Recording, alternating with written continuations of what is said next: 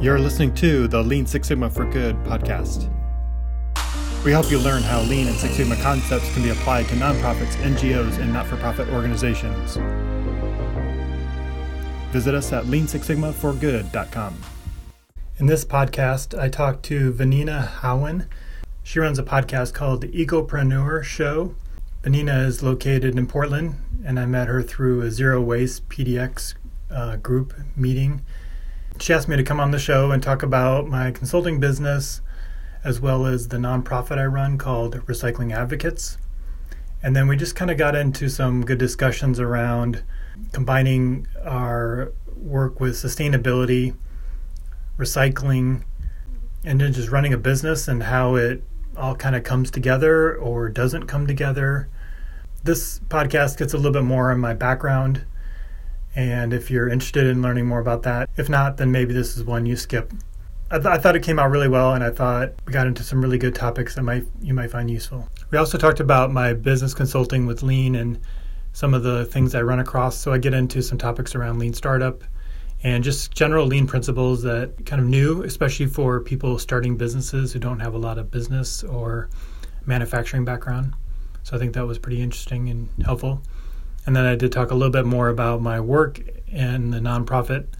In the show notes, I put a link to the transcript of the interview. So I hope you enjoyed the interview.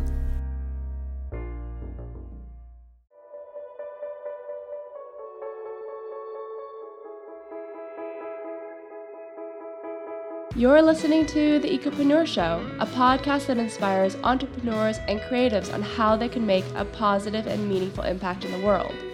I'm your host, Vanina. Every other week, I hang out with entrepreneurs, business owners, and leaders that are creating real life solutions for a more sustainable future. I feel by having raw conversations with ecopreneurs that I'll keep on inspiring us to take action in our own lives. Thanks for tuning in.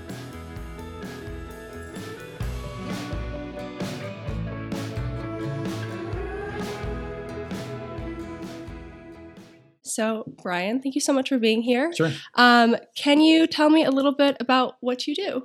Yes, uh, I'm a Lean Six Sigma consultant, which a lot of people have no idea what that means. And so um, it's a process improvement methodology that's come up over the last couple of decades. Uh, so a lot of large companies and corporations uh, use this to make their processes better, improve their quality, reduce the time it takes to do tasks um, better aligned to what their customers actually want, and try to also engage their employees in making improvements to their work so it's less frustrating or uh, difficult.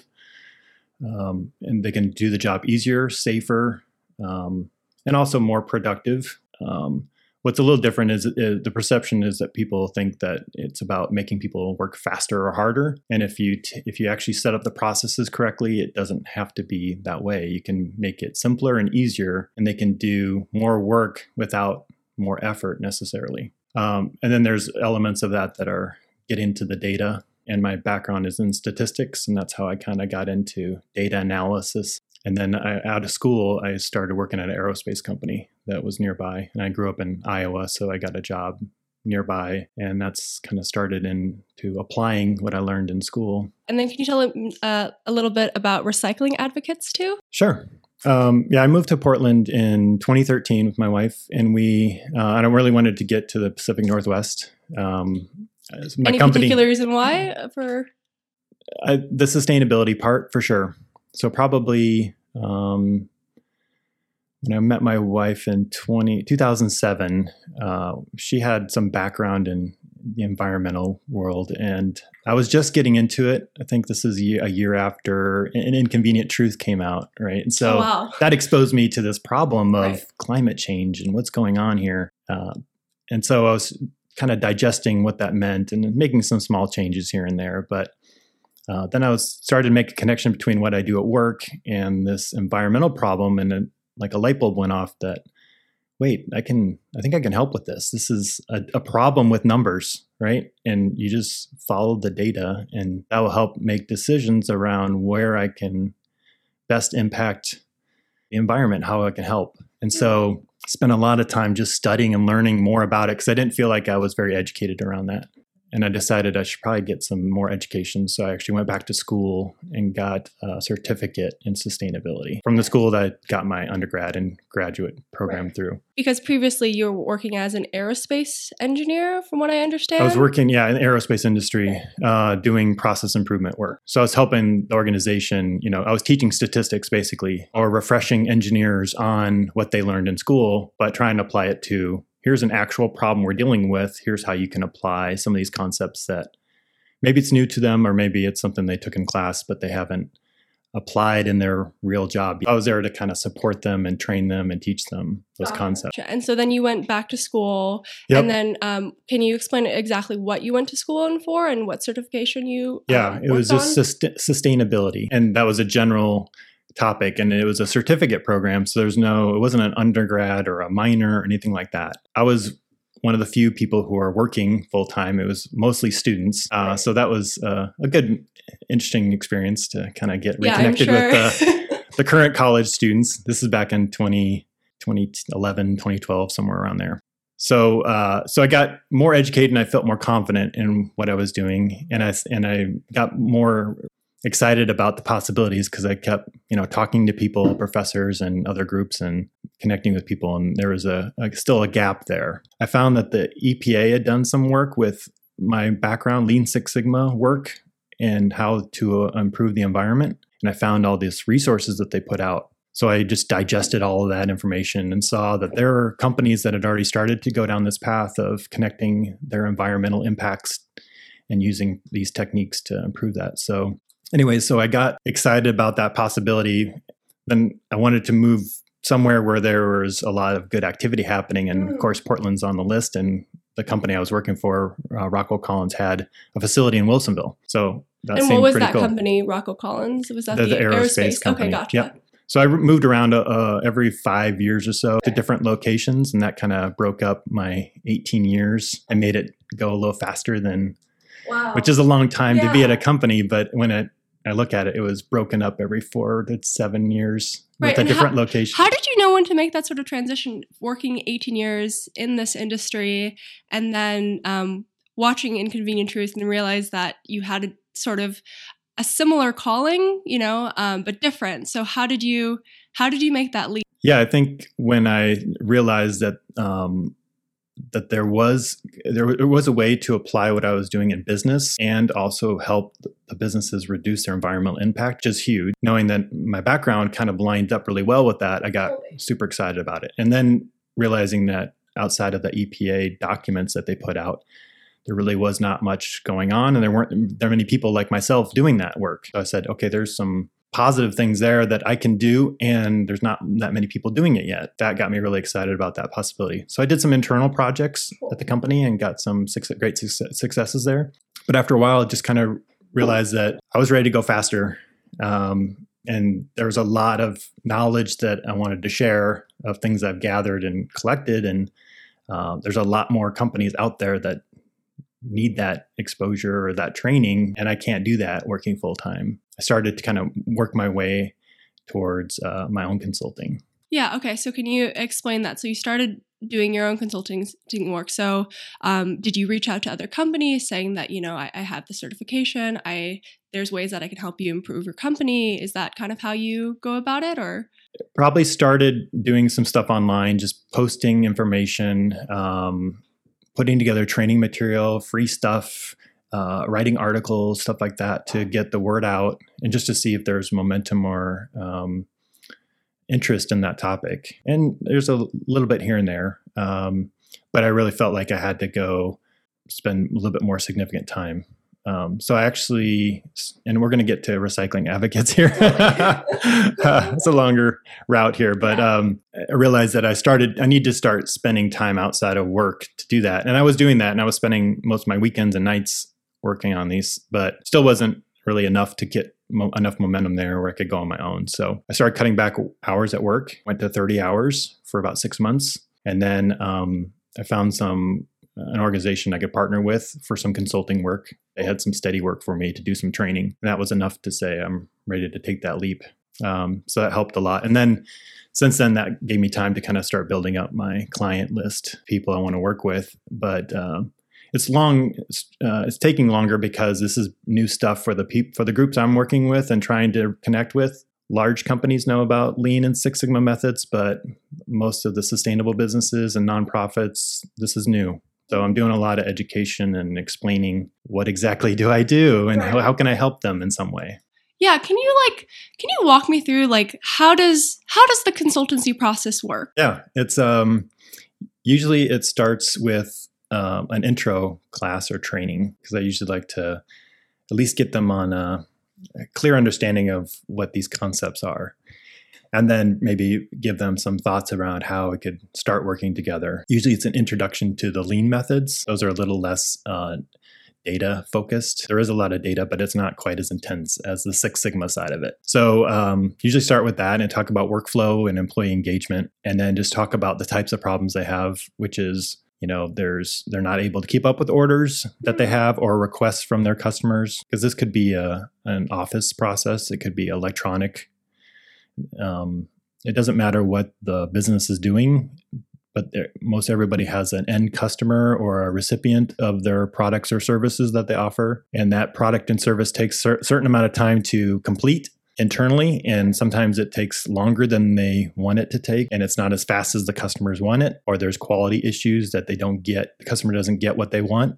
So whatever the problem is if it's too slow or high- not good enough quality or it costs too much or it's too environmentally damaging the process whatever the issue is um, the methodology methodology i teach is just about let's work through that problem to Mhm. some structured way of solving it. So the training is just to kind of introduce them to some of the concepts and tools and how we will solve some of those problems and teach people how to solve it themselves eventually. Um, but the typical day for me is all over the place. It could be I'm teaching a class for four or five days in a row. Uh, could be um, at a at a conference room hotel uh, for the general public through the other consultancy. It could be me meeting with a client and working through a specific problem. Could just be meeting with the client to talk about strategy and plans. It could be uh, me working on some data analysis and sending it to them. Uh, I'll review other people's projects and certify them to the Lean or Six Sigma criteria. So it could be phone calls with somebody, walking them through their next steps on their project improvement that they're doing. Um, so it varies a lot each day, which is pretty That's nice. awesome. Yeah. Yeah. And sometimes I have to remind them, like, can you remind me where we left off? Because you're I've just wearing think- so many different hats all the time. I just, yeah, I've talked to 10 different people in the last couple of days. Can't remember what we talked about two weeks ago. So- gotcha. you need like a refresher. Yeah, You're working with so so many different companies. and then it comes back to me in a couple minutes. But, uh, so, but that's nice that you get a lot of flexibility and unique things. So since we're talking about a little bit about um, uh, kind of like the companies that you worked with, um, there's one particular question that I was looking for. Let's see. Um, I can tie Uh, back the recycling advocates oh, while yes. you're working on that too. So- yes, yes. Go ahead. Go ahead. Um, so when I was uh, when I was working at the aerospace company, I was running the green team, and so I was trying to get us a group of employees together to start talking through and saying what can we do to help with uh, environmental projects in the company. And so found some people who were interested in that and set up a monthly meeting, and we just get together. Uh, the city of Portland has the Sustainability at Work program, and then Yeah. we were in Clackamas County in Wilsonville, and so the local um, counties had a, a similar program. So we took the checklist and started going through that checklist with some help with the Clackamas County uh, Solid Waste Advisor. And so that process really helped us kind of get a jump start and some momentum at that facility. So we got through and got to their gold level certification with the business, and um, but I made a lot of great connections there. Um, Recycling Advocates at the time, Betty Patton was the president, and she had set up a meeting to talk about green teams. And I'm like, cool. I want to network with other green team people because I don't. I feel like I'm on, on an island by myself. So I met her, and then, long story short, started coming to meetings, joined the board uh, shortly after that. And then became president. Yeah, and then So- so Betty did that- retired, and she kind of um, asked if I could take over. And I just had started the consulting, so I said, you know, actually, I got a little flexibility with my work schedule now. Um, although I am starting a new business, I, I don't know how effective I'll be, but uh, I'll give it a shot. I don't know what I'm doing. If you'll help me and help navigate me through this, um, I'll, I'll give it a try. And can you explain to people what Recycle uh, Recycling Advocates does exactly in Portland? So they've been around since 1989, over 30 years now. Um, set up by Jeanne Roy, um, and so sh- she's done amazing things throughout the community, uh, setting up different nonprofit organizations. Um, and so initially, it was at that time there really was not a lot of recycling options, and so it was uh, an organization to give a voice to local citizens to be able to advocate for better recycling options in the community. And so from there, um, there's some history and connection back to the Master Recycler program. I think they were um, involved in helping develop some of the curriculum for that program. Uh, but over the years, the system has changed a lot for the better and gotten uh, really good. And so, um, I mean, there's still opportunities and things that need to be improved. We we all know that. Um, but so so um, when I took over, I was trying to figure out where where do we go from here. So we tried a couple things. We did the zero waste conference last year, which was wildly successful. Yeah, it was great, and um, hope to do another one soon. That would be great. And uh, just trying to figure out, you know, what is the the current needs in the community, and where do we fit in as an organization to provide a voice? Yeah, and you're also pushing for the, you know, bring your own cup too. Can you yes. talk about that yeah, so that was when I joined. They were just starting to talk about the next campaign, and so they talked about some things around uh, to-go containers, and but also um, GoBox had been in place as well. So you know, how do we work together with them, but not? We kind of step back and and we kept coming back to coffee cups a lot, and because it's you know Portlanders love coffee, and the confusion around the coffee cup was more and more evident as people said, this looks like paper and I'm going to throw it in my recycling bin. So the contamination aspect of it was huge. And then we started getting some rough numbers, and that's where we came up with this 50 million cups a year in Portland get consumed and thrown away for a single use item. And it's. Yeah, when Jocelyn mentioned that in uh, the GoBox interview, I was stunned by that. Yeah, number. and that's a a, a, rough number we came up with. It's probably way more than that. Wow. But we knew at least that number we can feel pretty comfortable with, probably upwards of 100, 100 million cups. So, yeah, that that kind of we all kind of nodded and said, "Yeah, this is something we can go deal with." It's it's two levels. It's you know why are we doing that? There are options. You don't have to use a disposable cup, and the contamination. And so there's a two pronged approach: is to educate the coffee customers and the coffee shops and then also the public about if you do have to have a cup, where does it go? And it goes in the trash. Um, since yeah, since we're talking about kind of like with people, and since you're kind of in both sort of fields, um, where do you feel like is the driver of change? Do you feel like it's with the with the government, or do you feel like it's with the people? I th- I've over the years changed and i think it's the people we all every day make choices and decisions that drive the businesses ultimately they're they're responding to us so if we like convenience and single use items they are going to produce that and they might drive it initially but it's up to us to decide not to to choose those options um, so I think what made you change? You said it's different now. So can yeah, you explain that? I think at first I was thinking that the government needed to step in and and regulate this these items or incentivize or make rules against it. And there's a, a place for that. Um, um, but ultimately, as I kind of even assess my own buying decisions and purchasing, uh, I think it kind of stood out like, is this really where I want to be spending my own money? Um, and if I'm not supporting the businesses that I that I like, uh, I'm not sending them the clear signal that they need in our society if you're going based on the businesses are going to provide what the customers want. And so if they want convenience and single use, um, and the customers keep buying those things, you're telling the business that that's what you like, and they're going to keep doing what you like. So um, ultimately, what, what you're seeing, I think, a change in in how businesses are reacting, and some of the new businesses coming up that are being successful is they're responding and people are supporting those businesses. And if without that, they can't make it. So ultimately, I think it comes back to the individuals. Um, we vote for the people we want in our offices, the decisions at the government level, and we spend our money every day. And every dollar is a vote for that that business. And so, I really think it is come back to uh, we as individuals have to make that decision every day. And sometimes it's hard because uh, the best option is inconvenient to get to, and it costs more money sometimes. Um, but it's really you have to be, uh, you know, really committed to say this is really important to me, and it's worth it. And I know this is helping in some way down the line. It's going to make a difference. It's going to help this business last a little bit longer, and get enough time in there to get the exposure they need for it to take off. Yeah, I mean, I, I I'm I'm also about the individual too. I think that um, one of the biggest examples I always kind of lead with is that as the organic food movement. I feel like that really started with the people. You know, it was just people just asking for organic food, and now it's just it's the common norm. You know, now businesses are like, oh crud, like we got to start making organic produce if we want to survive. And so now you see organic everywhere. And, you know, like first it was just like in your like little grocery stores. And I remember just seeing it from time to time, but now it's just like it's the common norm. So I think that's a great example of that too.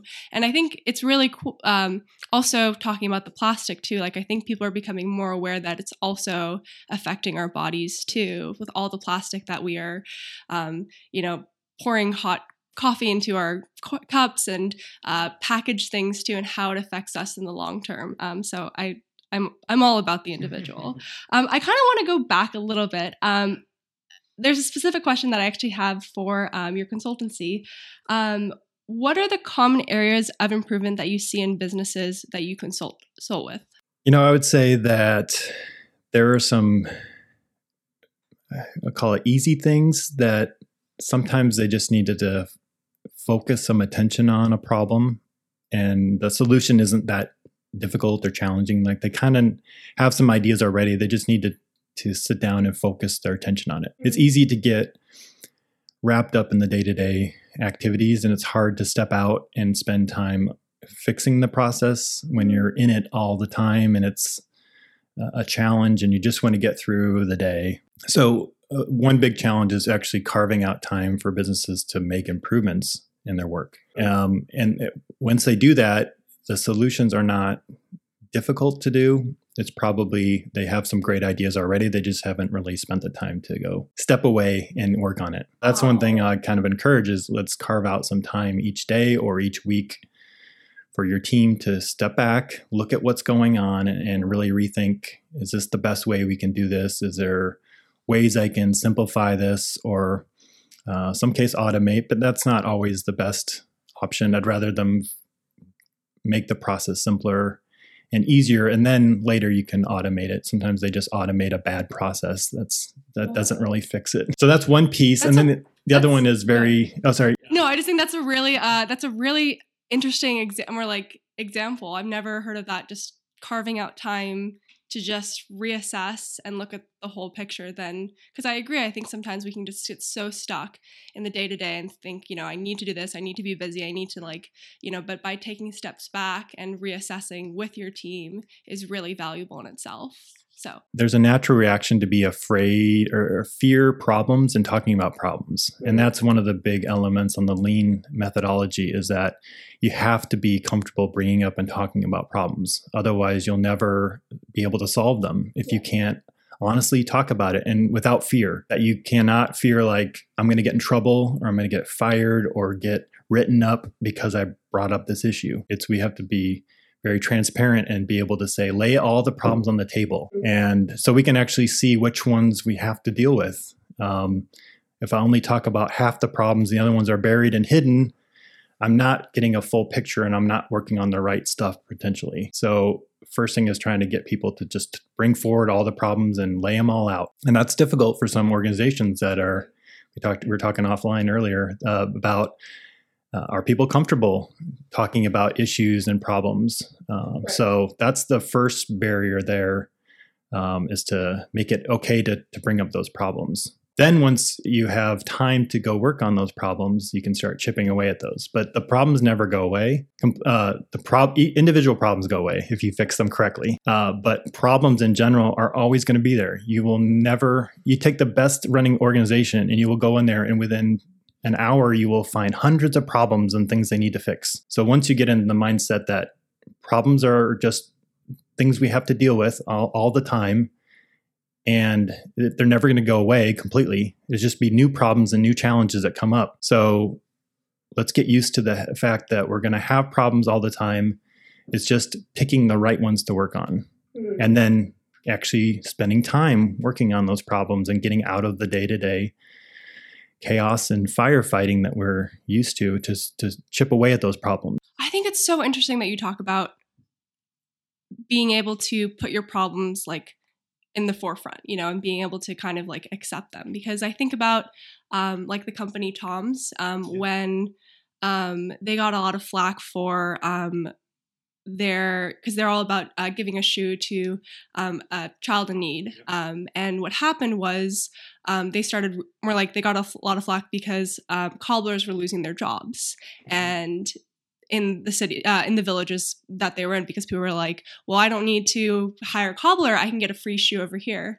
And i think that i mean i think tom's did the, the best way that they could which is understanding the problem, accepting the problem, and then being like, okay, what can we do as a company? And so they started building uh, factories there and actually hiring the cobblers to work with them. Um, but I think that I think this is just an interesting topic because I feel like, especially in the sustainability world, I feel like sometimes it's it's like either you're right or you're wrong a lot of the time. You know it's always like you know how do we how do we find those missing holes that people are you know like yeah your company's great but you're not doing x y and z or yes you're zero waste but you're not vegan or you know trying to like nitpick at all the little problems for that. And i think the same is with companies too you know i think people are just afraid to even say if there's something a little bit off about their company. Like yes like they want to be perceived as the best company possible but i think that sort of fear of you know showing problems is a real thing and yeah i just think it's really interesting that you're discussing that um, for a company that that's one of their biggest issues mm-hmm. yeah. i think that's it, it, it's it prevents uh, people dealing with the real issues yeah. that are going on and um, so so once they can start kind of laying those problems out which is difficult um, and there's cultures that have been built up that um, you know that, that's a bad thing. If you have problems and you're not doing your job correctly and and we don't trust you anymore. But um, it's really about how you deal with the problems. This should be more uh, important. And how do you bring your team along with you? And this is it can't be that one person is fixing everything because you've just taken on all that weight on your shoulder as a manager or a supervisor of that area if you are the ones trying to fix everything um, you have a whole team of people that can also fix problems. You just got to trust them, give them the, the, ability to learn how to do it right. And that's what I try to teach is techniques to solve problems. Um, but it takes time to practice that. And you have to be okay with, you know, sometimes our solutions don't work. And that's a learning experience. And we're not going to be perfect at first, but we're going to practice this. And eventually, over a couple years, we're going to get really good at this. And then we'll be able to solve any problem that comes our way. So once they do start working on the improvements, uh, I'd say half the time it's pretty straightforward what they need to do. They they already know. They just haven't spent the time doing it. The other piece is there are some techniques and some analysis that can help them solve problems that they haven't been able to solve more challenging things. How they do their work, uh, whether it's a batch or small, smaller batches or one at a time, makes a difference in how fast it can go and how much backlog you have in your process. So there are some technical things that I teach that people don't think about or are confused about until yeah. they see it in, out, in, in action, and then they're kind of blown away by. They, they thought they were doing it a really efficient way, and I kind of show them that there's better ways to do things, different tasks. Yeah, what are your thoughts on companies that do um, made to order? Meaning that you know when somebody, a uh, company, more like a um, a customer decides to buy a t-shirt they specifically make that t-shirt mm-hmm. for that that's great yeah. i think you, you, you tie it to we don't have to predict what the customer wants we wait for the customer to tell you what it want what they want and that's a, called a pull system a push system is let's forecast and guess at how many shirts and pants and hats we need to make, or how many vehicles we need to make, or how many um, you name whatever the product is, and let's guess, and we'll make a bunch of these and ship them all around and hope that that meets the demands. Uh, the problem is you're not going to get that right And so you're going to make too many of certain things and you'll have to discount them, or you're going to not make enough and you're going to run out. And so it gets very difficult to try to predict those things. So it's better to set up a process that is very responsive to the actual customer's demands. So a pull system would be like, let's put out two shirts, two large shirts on the showroom floor. And then when somebody orders one large one, we send a signal back to the supplier that's on your next delivery, please send us one more large. And so you buy one and then you replenish one. And that would be instead of saying we're going to ship you 300 and then we hope that that covers you.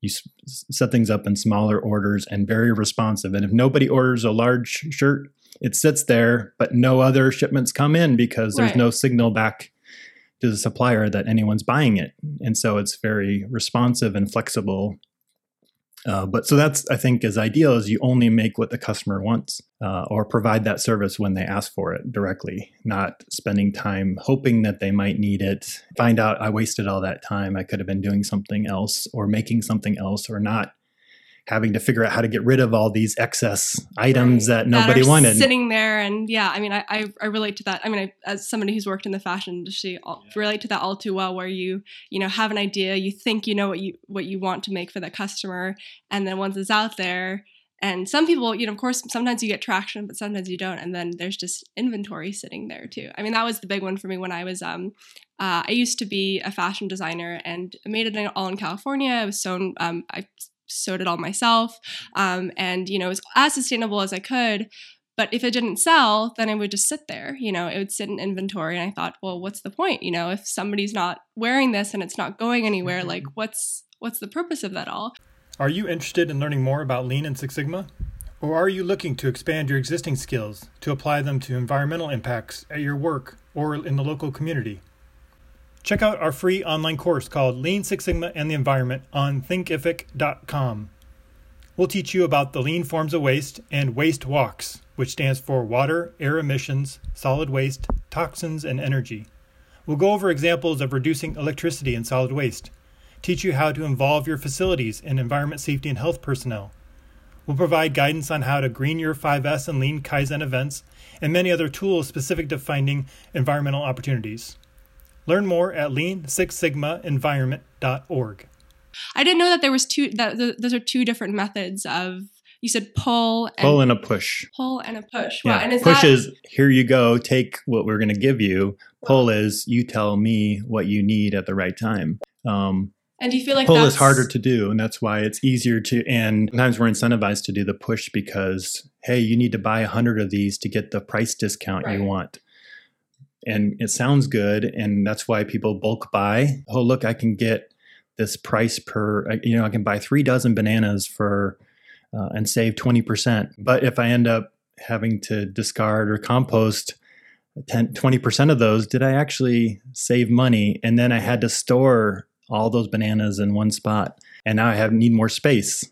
And so it creates uh, some short-term incentives to do the push or the batch work and right. the long term is uh, actually go to smaller amounts but you may end up saving money in the long run when you actually do the numbers but you're saying that pull is more is more difficult for a business um, yeah you have to have your processes dialed in really well to be that responsive and flexible to respond like your customer demands change. So uh, yeah, it's a maturity thing to get to that point, um, but usually it's much more uh, cost effective in the long run. Yeah, can we talk a little about that? Um, I feel like I hear for so many businesses um, that let's say aren't as sustainable say, you know, I'd love to do that, but it's more expensive, or you know, um, we don't have the budget for that, or can you like can you yeah. debunk that a bit?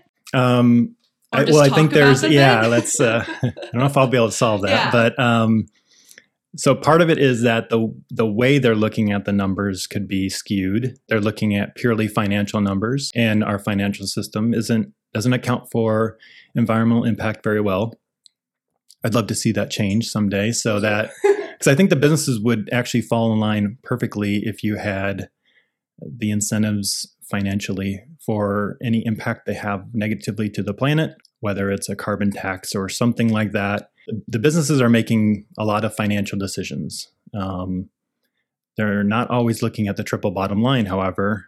And so, are they really incorporating the environmental impact and the, the impact to their workers and the community in those decisions? Yeah. Kind of like the Tom's example you gave. Yeah. Maybe financially, that made sense that they could lower the cost of the shoes in the method they chose, but did they calculate or impact the effect on the community and the cobblers and the, uh, the local residents and what that would do? Um, maybe they tried and they didn't, they underestimated the impact that it would have. Um, so first is uh, most companies still operate in just looking at the, the profit and loss piece of it and not incorporating uh, a broader view. Um, and partly because it's hard to get those numbers. It's hard to balance a, a clear financial numbers with this kind of vague environmental impact. Like how much does it cost to use, you know, 200,000 extra kilowatt hours. You get you get charged for it, but you're not paying for the environmental impacts that it goes with that as well. If that was factored in, they could make better financial decisions that way. So so so one I think that we're always going we're always going to be battling this when there's a the externality costs are not being factored in to hmm. business decisions. So I'd like to see that improved um, don't know if that will happen anytime soon. Yeah, I was about to say. So, do you do you see that being something that the government would kind of incentivize, or what? Yeah, I think it's going to have to be that because um, the companies are not going to voluntarily. Uh, some some do, but the majority of the companies probably having the biggest impact are not going to voluntarily say we're going to add costs to our expenses to factor in these externalities. So I think it's going to have to be pushed from the government side to them to say this is how it's going to be so that we can properly if you're res- if you're responsible for this you need to pay for it the you know polluter pays model is really what we're trying to say it's not you can do what you want but you, you're going to pay for the full impact of your decisions not some of the impact and then someone and then society is going to cover the rest of the bill which is what's happening today with you know the use of coal and who's paying for the asthma treatments for the kids who live near there. That is the piece that's missing today in the business models. And so some way to factor that into the decision that says this is going to cost us more and now i can make a better trade-off because i am paying for those externalities. But so i can't remember where we're going but yeah, uh, i guess yeah i think the financial I mean, problem is a is a, a challenge. Good companies are factoring that in as best as they can. Um, but yeah, it's oftentimes the financials are very clear. The other stuff is vague, and the impact in healthcare to the community and the environmental damage it's causing. It's those numbers are not as clear and hard, and so they kind of the companies I think revert back to what does the profit and loss say, and they make decisions that way. I'm just digesting that a little bit. Um, you know, I think it's just a question that I, I don't think maybe we can, can answer during this episode. For me, I think about, you know, like, yes, it does affect a large company, it does affect their the kids' health or something like that too. But some companies might just be like, so what? For me, of course, like that that doesn't that doesn't relate to me at all. But I think some companies can be like, yes, that's that's bad, but what can I do with my company to do that, and how does that benefit me as a company? Well, I think the you know each company though is made up of individuals. And many of us have worked in big companies and we felt like what can i do? But but we can influence and and we can ask those questions in there. Uh, but i think sometimes it feels like the the machine of the you know especially like a company that is a for profit that it has um, a publicly held company that has quarterly statements that they have to make finance they're in there they're, they're, the questions aren't being asked about okay that's great let's look at your financial statements now let's talk about your social responsibility. That's not part of their quarterly calls and that's not part of the uh, what they're being held to and that doesn't affect their stock price. Uh, but if those things were being discussed and said okay we're going to uh, decide to invest in you based on your triple bottom line approach, not just your financial impact. That would change things. And I've seen some good progress with investor groups that said we're not going to invest in companies who don't have a social responsibility report wow. and are serious about that. Like BlackRock has already said, we are moving in a direction that uh, we not just looking at profit and loss because we know that's not a good indicator for long-term health of a company. So when those things start changing, that will help some of the bigger companies say, this is what the investor group wants us to do. and now it's important to the company to consider those things. But today it's still so much focused on the financials. Um, we don't measure the, the, the big impact. We look at the gross domestic product which mm-hmm. is a measure of finances. Um, it doesn't incorporate uh, the full picture. Like uh, the example just blew me away. I think it was in the master recycler class that you know a, a woman who takes her child to the library produces nothing for the gdp but an oil spill in the Gulf of Mexico produces millions of dollars in GDP growth for someone who had to pay to clean up the oil spill. And that's looked at as more positive than somebody who's staying at home, taking care of their child, and going to the library and using the free resources there. And it just like that, we can't be making decisions about the health of our economy based on a number that is flawed and misrepresents, I think, what people would value in our society. So that's a whole nother topic. Wow, but that's no, that's I, I'm I'm I'm processing. I'm processing that. Um, so so I so I got into consulting because I wanted to work with businesses where I didn't have to. That that wasn't even on the table. We would make they would be interested in making choices that were for the community, for the environment, and for their workers and also good for business too. And you can do that. There, yeah. it's possible. But I wanted to work with companies who already understood that. I didn't have to convince them that the financial method is is um, there's other ways to look at it. I just wanted to go work with the B corporations and nonprofits and these organizations that I, I know that already have that mindset and help them be successful. I mean, it's I, I guess yeah. Have you seen I mean, I feel like so many big companies now, like, I mean, there's like Loop with uh, Procter and Gamble. I mean, that's a huge shift also. Um, you really do see, I mean, I feel like now I'm seeing so many companies that are trying to, you know, say, you know, this is plastic free and this is, you know, um, I, I think there is definitely a shift. Have as a consultant, have you seen more companies that are reaching out to you because it just seems like that's the way customers are starting to be more? I think definitely the businesses are growing and that is exciting because that means that's more people I could go help and work with. Some companies that reached out, I had I didn't know what they do.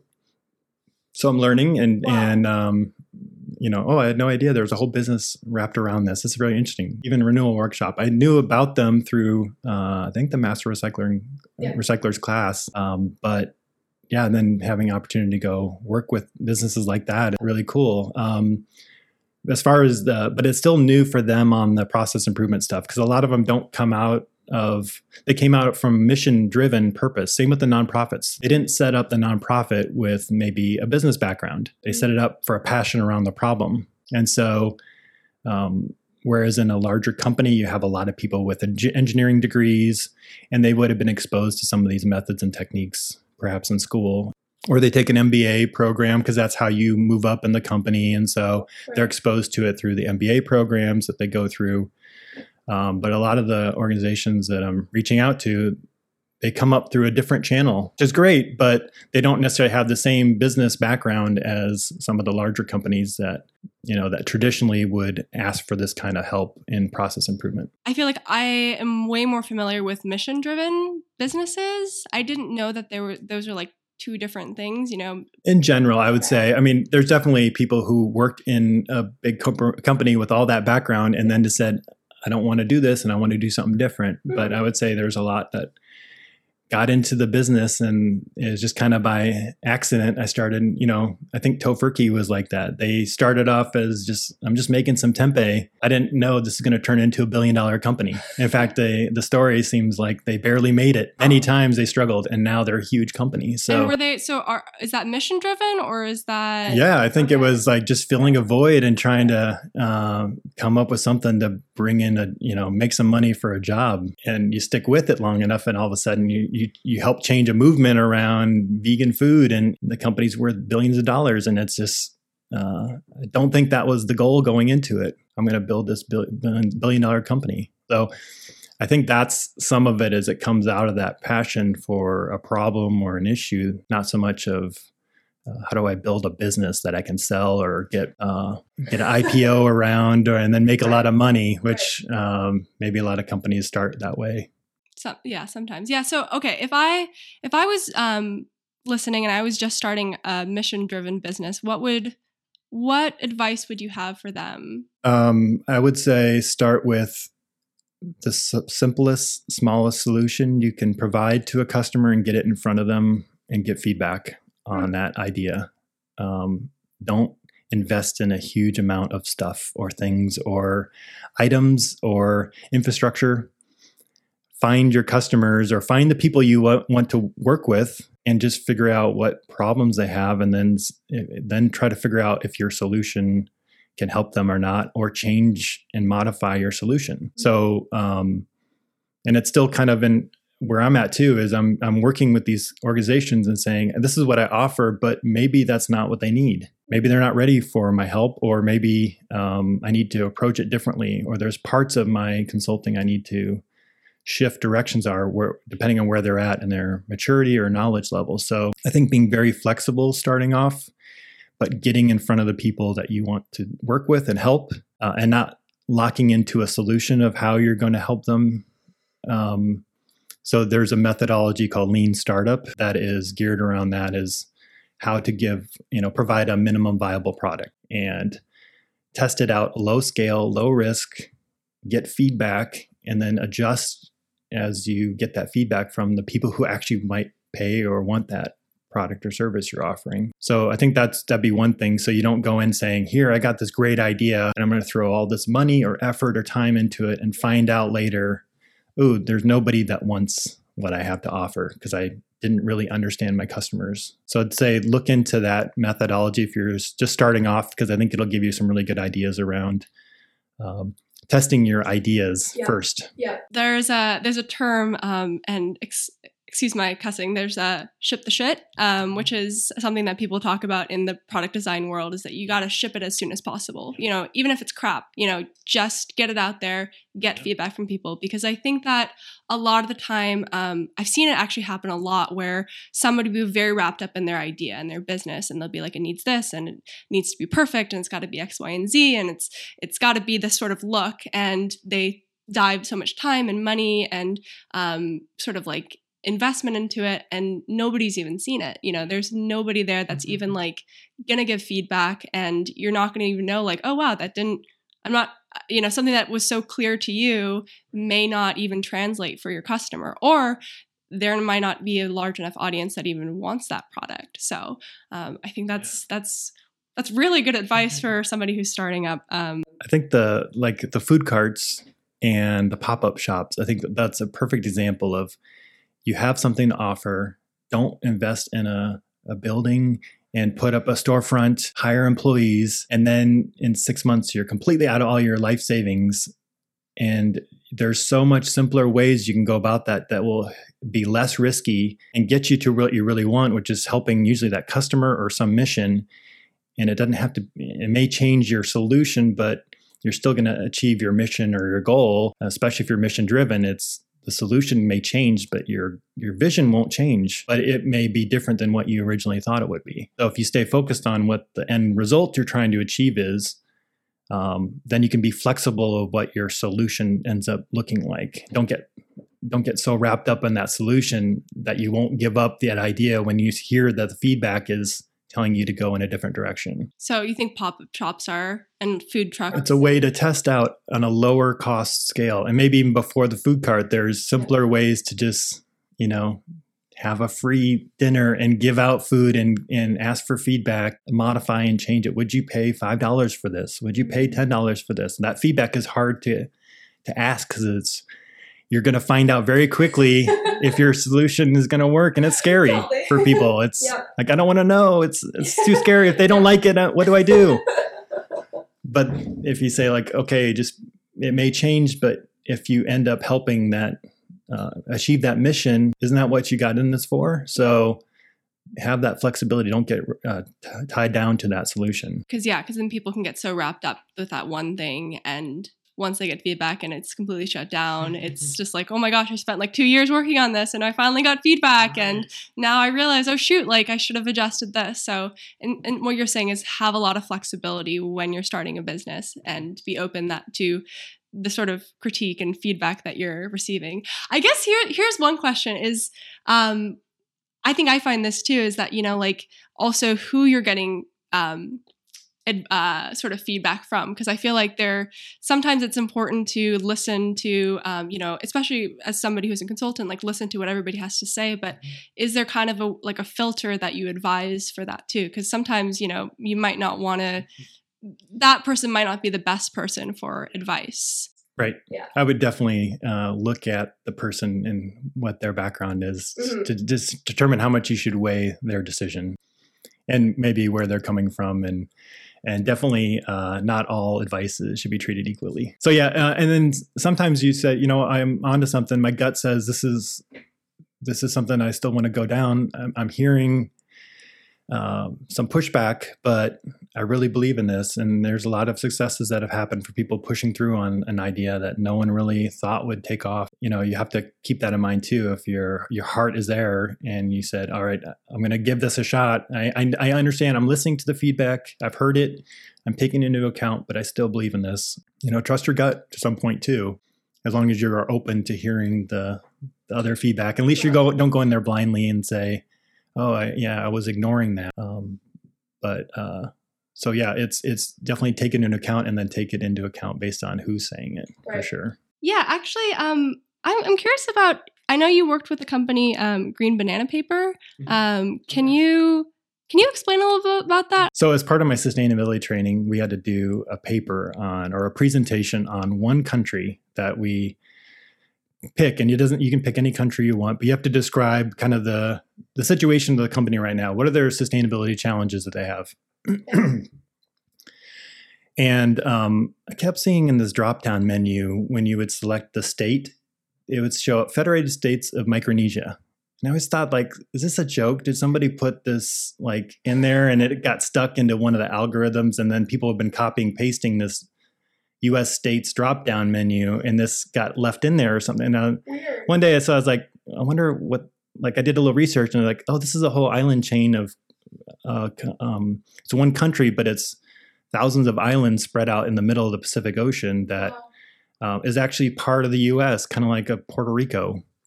They're, oh. So they're not states, but they're like in an agreement or a compact with the U.S.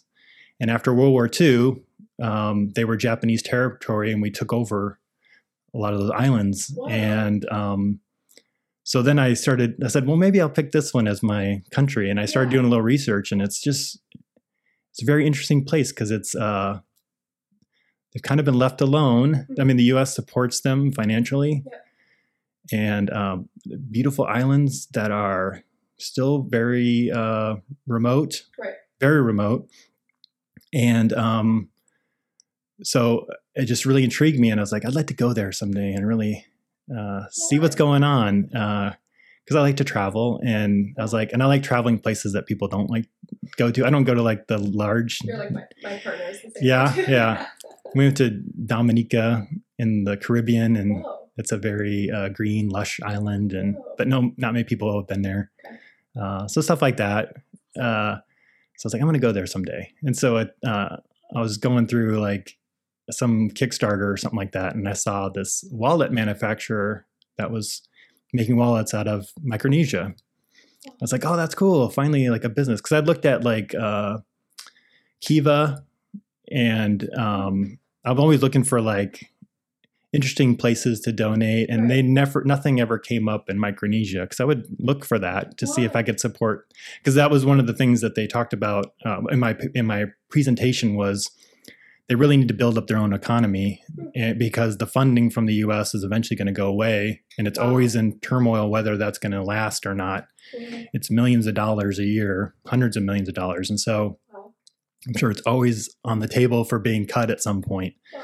So what they want to do is be self-sufficient. And so to do that, they need to build up their own economy. And so mm-hmm. I was always looking for small businesses starting up that might uh, want to help develop an economy for themselves where they could get off of, you know, the um, having to rely on the U.S. Um, and then kind of saying we can do our own thing. We don't have to do what the U.S. wants us to do. So I saw this uh, initiative, and I'm like, oh, cool. I'll donate some money to this Kickstarter for it to help uh, this wallet manufacturer. so I got on their newsletter, and I got a wallet, and they. Um, I'll show you.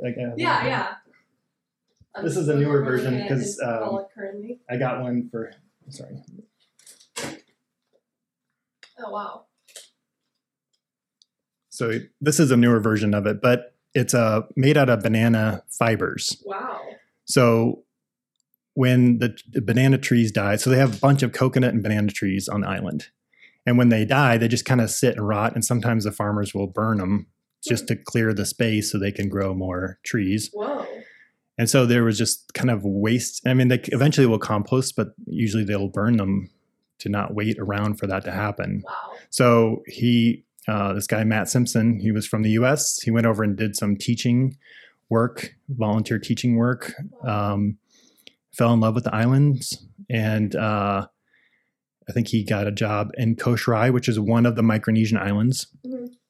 And he saw this business opportunity that, you know, he was doing all this research on how to make what can, you can do with different fibers. And he's like, they have this plethora of materials and they need some business. There was very few businesses on the island. Wow. They rely a lot on the government. Yeah. So he started figuring out how to operate and build this factory and he made this little facility that makes wallets. So in his newsletters that came out, he said, "Hey, we're looking for volunteers to come and help us if you have skills or knowledge or and he was kind of looking for I think social media and marketing and things like that. And I threw out the idea I can provide some training if you're interested in that. I'd love, you know, I, I need an excuse to go to Micronesia. I've been wanting to go there and wow. and I've, I'm, I'm a, con- a consultant now, so I have flexibility to block off extended amounts of weeks. I would never be able to do this before, but now I can block off a month or so if I want to do this. And he's like, sure, actually, I'm kind of learning this on the fly. I could really use some professional help on how to run a business. Wow. And so we made it, figured out some dates. And so I went out for five weeks. Um, wow. and spent lived so in part of his facility he had he built an apartment above the factory where he lives and in the back is an apartment for people who are visiting and helping out there's not a, there's like two hotels on the island wow. so there's not a lot of places to stay and it's a uh, expensive to do that if you're living in a for there for five weeks and so my job is to just kind of look at their operations and give them some training on the lean and six sigma methods and then work with him directly on coming up with more of a system on how he can better manage Yep. especially if he was going to be uh, traveling and doing a lot of marketing stuff and remote work it was amazing How long ago was that? this was in i left in end of may this year and then came back right after fourth of july. So it was about five or six weeks total with travel and um, you know it was really cool. It was just so people describe it as hawaii 50 to 100 years ago.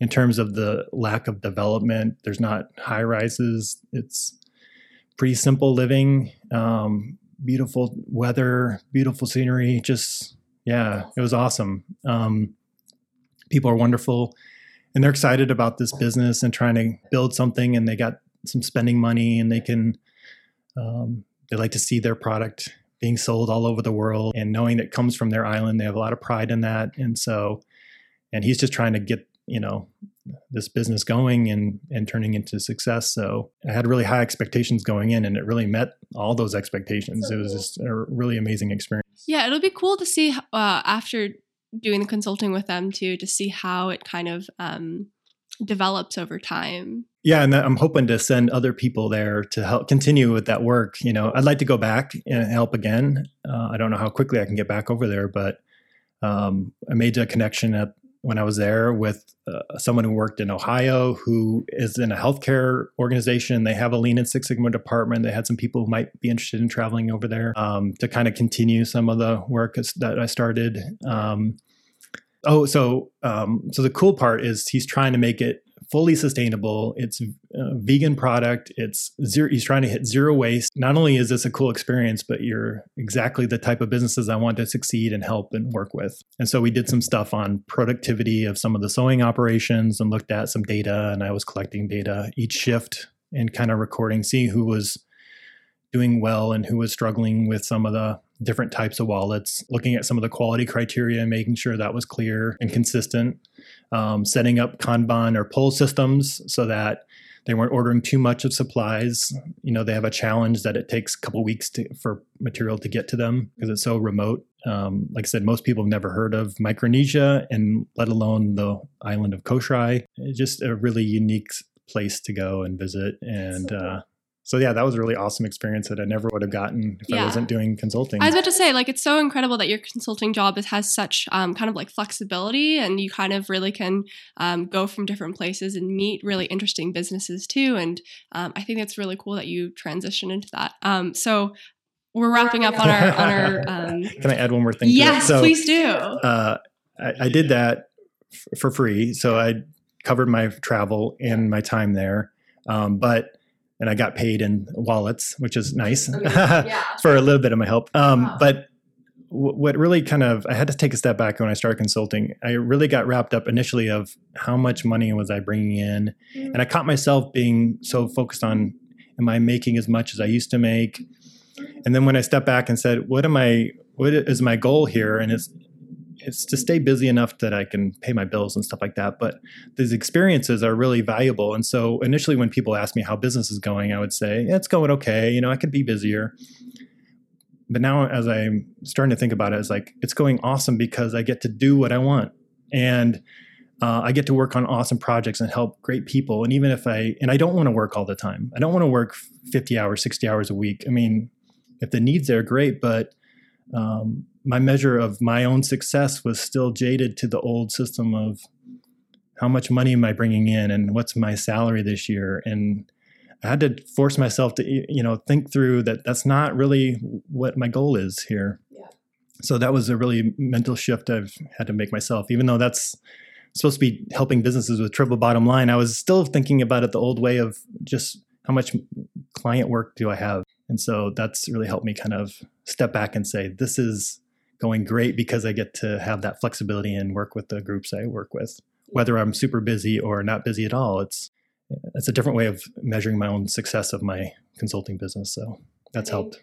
Wow, I think I think a lot of listeners will re- like will relate to that. You know, defining what your version of success is too because i think everybody's is different you know some people it's profit you know like how much they make and some people it's you know like the experiences that you have which is kind of you know like i mean isn't it better to lead the life that you want to live you know than just if you're pay, you know just going the day to day just saying it pays but what are you what are you paying mm-hmm. for you know so. that experience was literally priceless i mean i, I couldn't wow. put a number to it and um yeah it'll be something i'll always remember and and hope to go back at some point. But yeah, so uh, you can't put that on a spreadsheet and measure that. can't at all. Well, um, Brian, one last um, comment. Thank you for thank you for adding that. Um, what is one piece of advice that you have for a starting ecopreneur? Um, I think kind of along that same lines, I would give, and I've kind of been reinforced to this following like Gary Vaynerchuk um, about just give away what you know and and help people and it's a longer strategy, but it just feels better. I, I don't feel like I'm very good at marketing myself or selling what I offer, but I'm happy to to put in time and effort into things. So, you know, just early starting off, I just made stuff and put it out there and try to do as much free stuff as possible, uh, just to get it out there. And eventually, you know, things come back, and it's the connections I made with some of the volunteer work that's led to some client work and sometimes to the people I was volunteering with, they've said, "Hey, we got some money. Well, we can actually pay you this time," and that was surprise, and I didn't expect that or think that would be a possibility. So, I would say just help people with whatever skills you have and be useful, and then the, the, we can work out the money and stuff later. But and it may never come, but I think it's just easier to just be present and be helpful and try to,